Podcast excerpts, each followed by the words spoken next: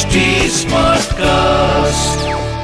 आप सुन रहे हैं एच डी स्मार्ट कास्ट और ये है फीवर एफ़ प्रोडक्शन वनवास झेलने को मजबूर पांडवों के साथ समय जैसे खुद को दोहरा रहा था। वर्षों पहले भी वो लाक्षाग्रह से जान बचाकर निकलने के बाद ऐसे ही वन में छिपते छिपाते फिर रहे थे। मैं तब हिडिम्ब वन में भी उनकी मुश्किलों का साक्षी रहा हूँ। मैं आकाश हूँ। वो आँख जिनसे किसी की कोई मुश्किल नहीं छिपती। मैंने देखा है कि हिडिम्बा के प्रेम का मान रखने के लिए भीम ने उससे विवाह कर लिया और उसके बच्चे का पिता भी बना। पर आखिरकार एक दिन साधु सन्यासियों के रूप में वन में अपना वक्त काट रहे शेष पांडवों को याद आया कि अब भीम के हिडिम्बा और घटोत्कच को छोड़कर उनसे आ मिलने का समय आ चुका है। और इसी बीच उनको खोजते हुए महर्षि व्यास भी हिडिम्ब वन पहुँच गए।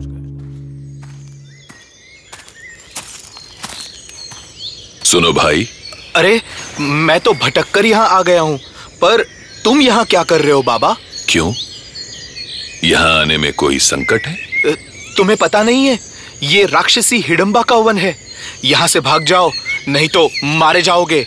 ओ और भाई मैं पांडवों को ढूंढ रहा हूँ। अरे हाँ वो सामने गुफा सी दिख रही है। शायद वो वहाँ मिल जाएँ। अरे, तुम ही जाओ उस गुफा में। मुझे तो अपनी जान प्यारी है, इसलिए मैं तो चला।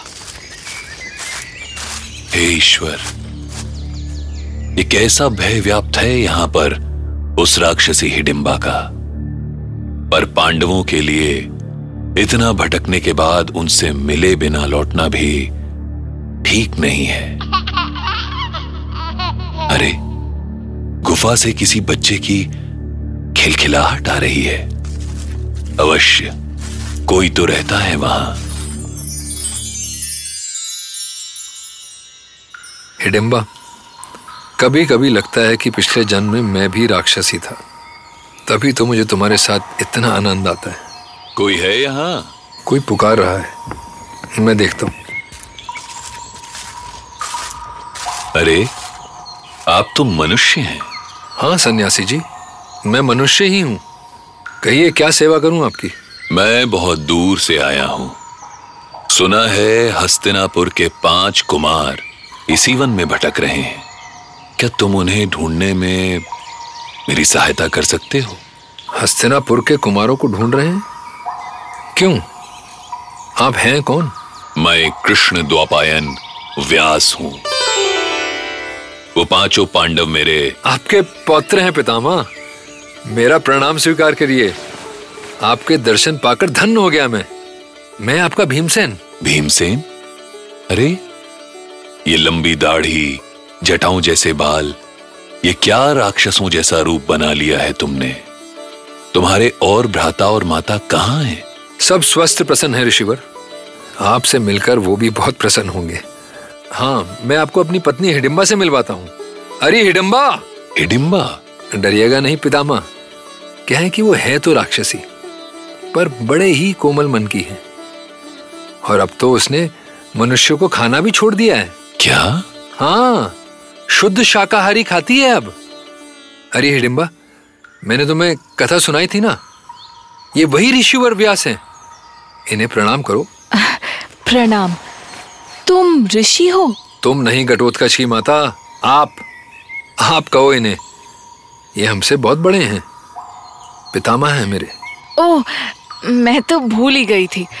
अब से आप बोलूँगी। जैसे कुंती माता बोलती है। ये लीजिए माता और भ्राता भी आ गए। प्रणाम माता।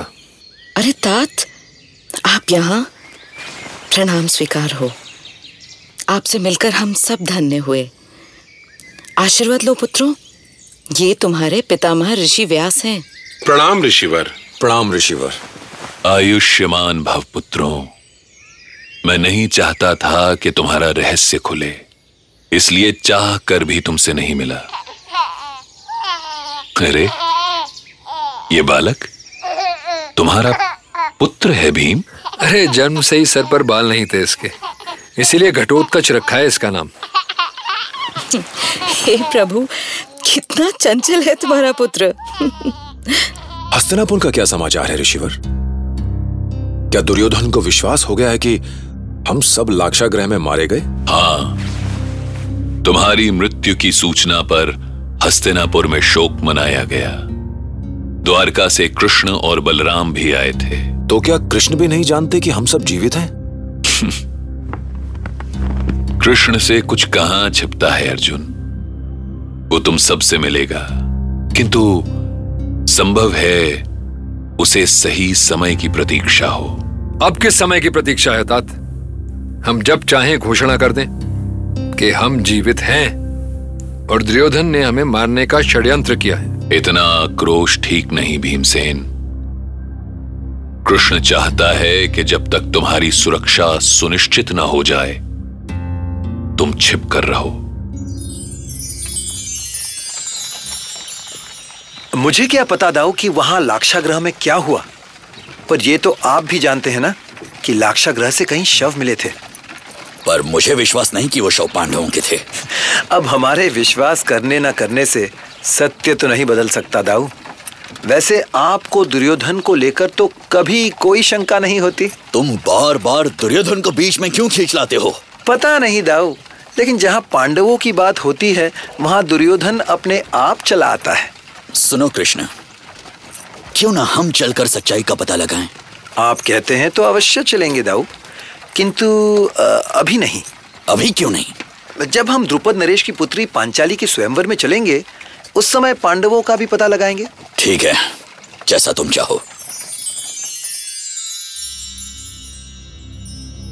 मुझे विश्वास है पुत्रों कि कृष्ण अवश्य आएगा। और जब वो आएगा तो सारे संकटों का समाधान भी लेकर आएगा। पर अभी हम क्या करें तात? जब तक दुर्योधन ये समझता है कि तुम सब जीवित नहीं हो तब तक तुम्हारा अज्ञात रहना उचित है। निकट ही एक चक्रा नगरी है। वहाँ मेरा एक शिष्य है संभव। तुम सब उसी के घर में रहो किंतु ध्यान रहे किसी भी स्थिति में स्वयं को प्रकट मत करना। तुम्हारा परिचय या तो मैं स्वयं दूँगा या कृष्ण। और विश्वास रखो, शीघ्र ही युधिष्ठिर का राज्याभिषेक होगा। तो भैया, इधर पांडवों ने गुमनामी में जीते हुए बरसों काट दिए, और उधर दुर्योधन पांडवों की मौत का शोक मना मना के थक गया। वैसे उसके पास क्या नहीं था। सब कुछ तो उसी के आदेश पे चल रहा था। पर क्या है ना कि ये जो सिंहासन पे बैठने का नशा है, ये कुछ गजब ही नशा है। ये हस्तिनापुर में क्या हो रहा है, मामा? इतने वर्ष बीत गए उन पांडवों का श्राद्ध खाए हुए, पर पर मेरे राज्याभिषेक की कोई चर्चा नहीं हो रही है। और ऐसे कब प्रतीक्षा करता रहूँ मैं। शांति भांजे शांति। जो गरम गरम खाता है उसका मुख भी जल जाता है। जब सारा हस्तिनापुर तुम्हारे आदेश से ही चल रहा है तो राज्य अभिषेक की ऐसी शीघ्रता क्यों कर रहे हो भांजे? इसे आप शीघ्रता कह रहे हैं मामा? शीघ्रता कह रहे हैं इसे? अरे जब से मैं जन्मा हूँ तब से उस सिंहासन पर बैठने के लिए तड़प रहा हूँ। पिता के बाद ये राजगद्दी किसकी होती है? पड़ोसी की नहीं ना पुत्र की। इसलिए ये राजगद्दी का सिंहासन तुम्हारा ही होगा ना भांजे? जब तक वो मरेंगे मैं बूढ़ा हो जाऊँगा मामा। अरे मेरे भांजे भांजे कैसे समझाऊं तुमको? ये जो मर्द होता है ना ये तब तक बूढ़ा नहीं होता जब तक उसका शरीर शमशान घाट तक नहीं पहुँचता। भांजे हस्तिनापुर का जो ये सिंहासन है ना अभी गरम गरम कढ़ाई जैसा है। अगर तुमने अभी इस पर बैठने की कोशिश की तो तुम्हारे कूले पर ऐसे फपोले पड़ेंगे कि तुम चिल्लाओगे आ, आ! कहीं और बैठने के लायक नहीं रहोगे भांजे। तो क्या करूँ? क्या करूँ मैं? सब मेरे सपनों को रोनते रहे और मैं चुप बैठा रहूँ। चुप मत बैठो भांजे विलाप करो विलाप। जब तक तुम्हें सिंहासन नहीं मिल जाता आँसू भागते रहो।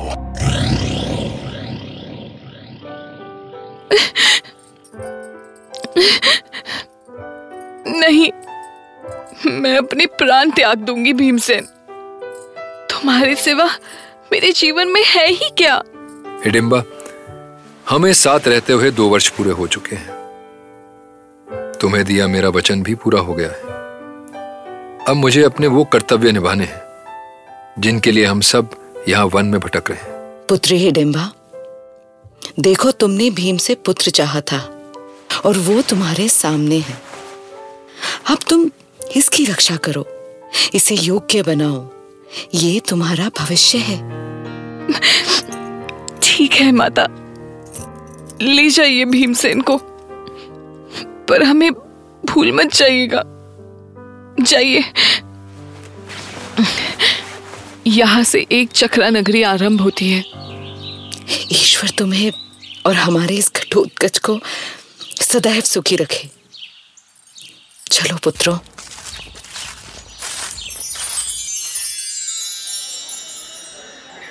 माँ इस एक चक्रा नगरी में हम संभव को कैसे ढूंढेंगे? ढूँढने की कोई आवश्यकता नहीं। आप सब ठीक स्थान पर आ गए हैं। मैं आपका सेवक और महर्षि व्यास का शिष्य संभव हूँ। यहाँ आप लोगों के ठहरने की पूरी व्यवस्था है। आइए। ये स्थान तो उत्तम है माँ। किंतु किंतु क्या भीम? चिंता मत करो भीम। जब रहने का ठिकाना मिल गया है तो भोजन का भी प्रबंध हो जाएगा।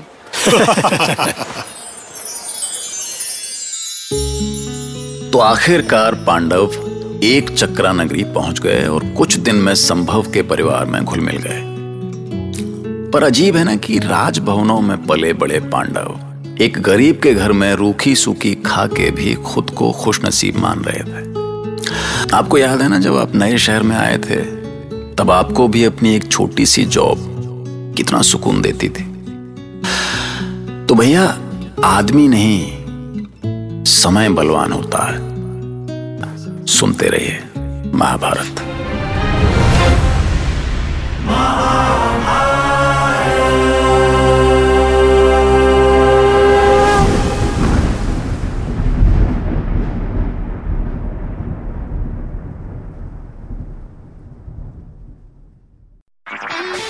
सुन रहे हैं एच डी स्मार्ट कास्ट और ये था fever FM production H smart cast